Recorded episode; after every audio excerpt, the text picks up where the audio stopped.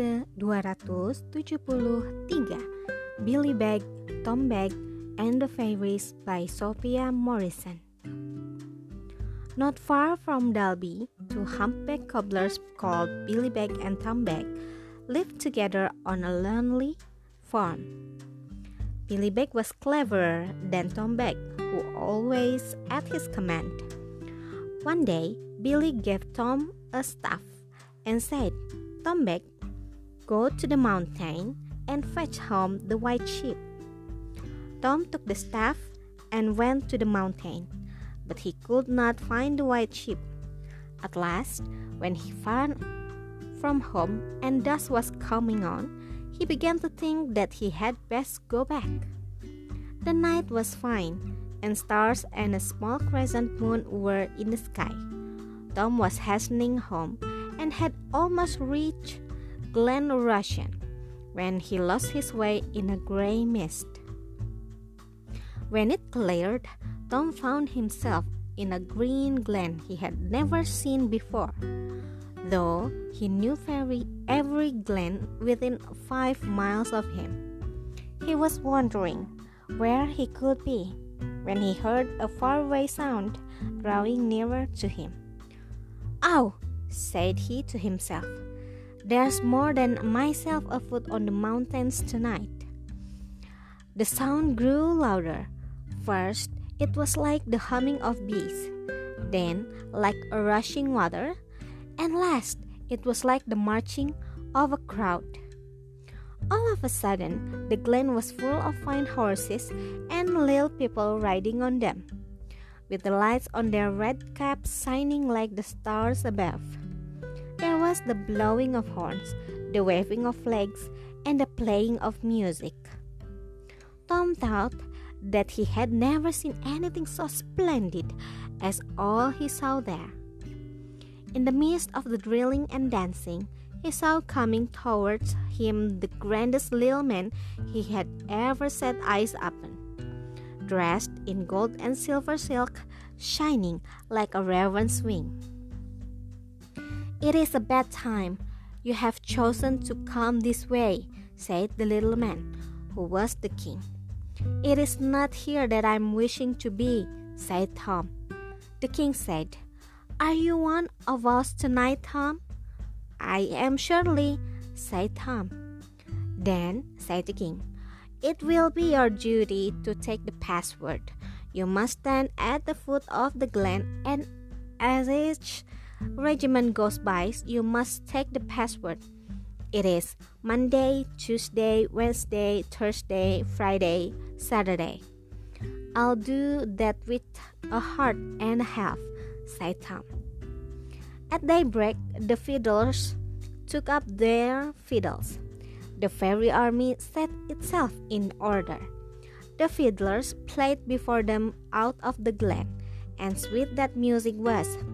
Each regiment gave the password to Tom as it went by Monday, Tuesday, Wednesday, Thursday, Friday, Saturday. Last of all came the king, and he too gave it Monday, Tuesday, Wednesday, Thursday, Friday, Saturday. Then he called to one of these men Take the hump from this fellow back. And before the words were out of his mouth, the hump was whisked off Tom back, back and thrown into the hedge. How proud was Tom, now found himself the straightest man in the Isle of Man. He went back down to the mountain and came home early in the morning with a light heart and a eager step. Billy was amazed when he saw Tom standing so straight and strong. And when Tom had rested and refreshed himself, he told his story about how he had met fairies who came every night to Glen Rushen to drill. The next night, Billy set off along the mountain road and came at last to the green glen.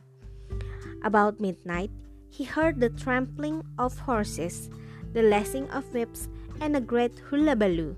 And behold, the fairies and their king all at drill in the glen as Tom had said. When they saw the humpback, they all stopped. One came forward and crossly asked his business.